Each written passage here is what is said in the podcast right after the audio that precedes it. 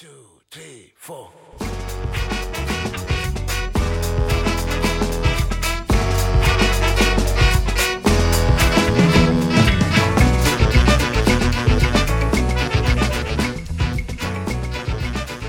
Okay, so I was born in Detroit, Michigan, right? And when I was a little kid, we moved out to the middle of nowhere. We got a big plot of land and called ourselves farmers. And on the first day of school, I stood by the side of the road, waiting for this rickety school bus to stop. I had that hopeful first day of school feeling you get, my little backpack, my little trapper keeper, you know. I was ready to go, first day. The bus stopped, packed with screaming kids, hollering, noisy. I stepped on, looked down the row of seats, and everything got quiet. Real, real quiet. See, we were the only black folk for miles around. Every seat could hold two people, and I went to sit down right next to this little tow headed boy, and he spit in the seat right where I was going to sit. I kept walking down the aisle, and every open seat, someone spit, daring me to sit in it. And the bus driver's like, Hurry up! Hurry up and sit yourself down! And I kept walking further and further toward the back of the bus. I'm running out of options. Big, big globules of saliva they're waiting for me on every seat. I said, sit yourself behind one of them seats.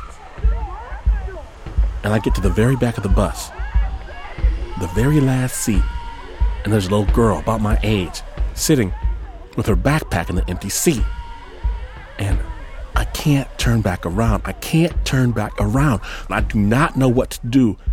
And the little girl moves her backpack, slides it to the floor, and I sit down. I don't say a word. She doesn't say a word to me. We ride. And the next day, I walk past the leering, the shouting, the hollering to the back of the bus.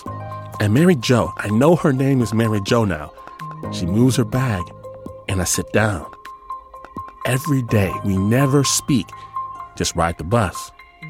Then, about halfway through the year, they switch up the bus route. And instead of the last one picked up, I'm the first. So for the first time ever, I get on an empty bus. Force of habit, I go back to my old seat and we ride. Picking people up. And you know, this is rural Michigan. Nobody's rich, but some of us are really poor. Really poor. And if you are a really poor family living in some mobile home in Michigan, in the middle of winter, there's a good chance your water pipes would freeze. Not enough insulation. And this means when you're getting ready for school, you don't have any water, no bathing. And when you're in this situation, you've got two choices. Neither of them good. You can go on to school, thinking of whatever chores you had to do around your little farm, or you could try to mask the smell under cheap perfume.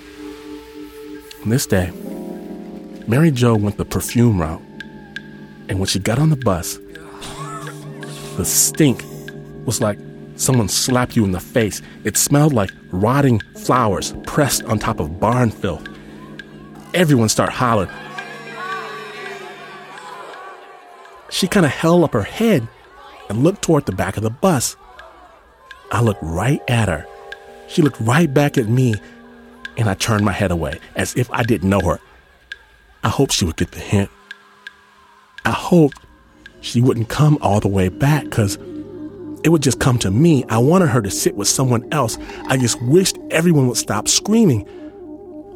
Then she was there, looking at my seat with my backpack blocking her, just looking. And for a moment, for a long moment, I looked straight ahead.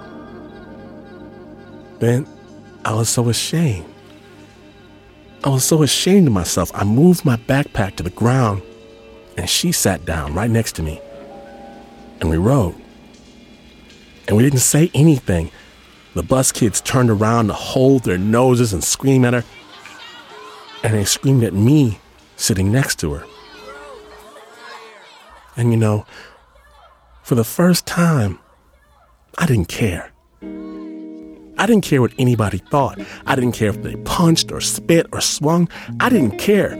I just wanted to say something to her. I wanted to say, I'm sorry. Instead, I said, Hey, my name's Glynn. And Mary Jo said, I know your name. And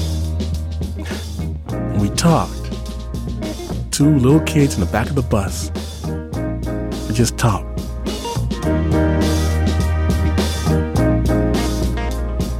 Today, from PRX and NPR, Snap Judgment proudly presents Absolution. Real stories about real people extending the hand of forgiveness. My name is Glynn Washington, and this is Snap Judgment.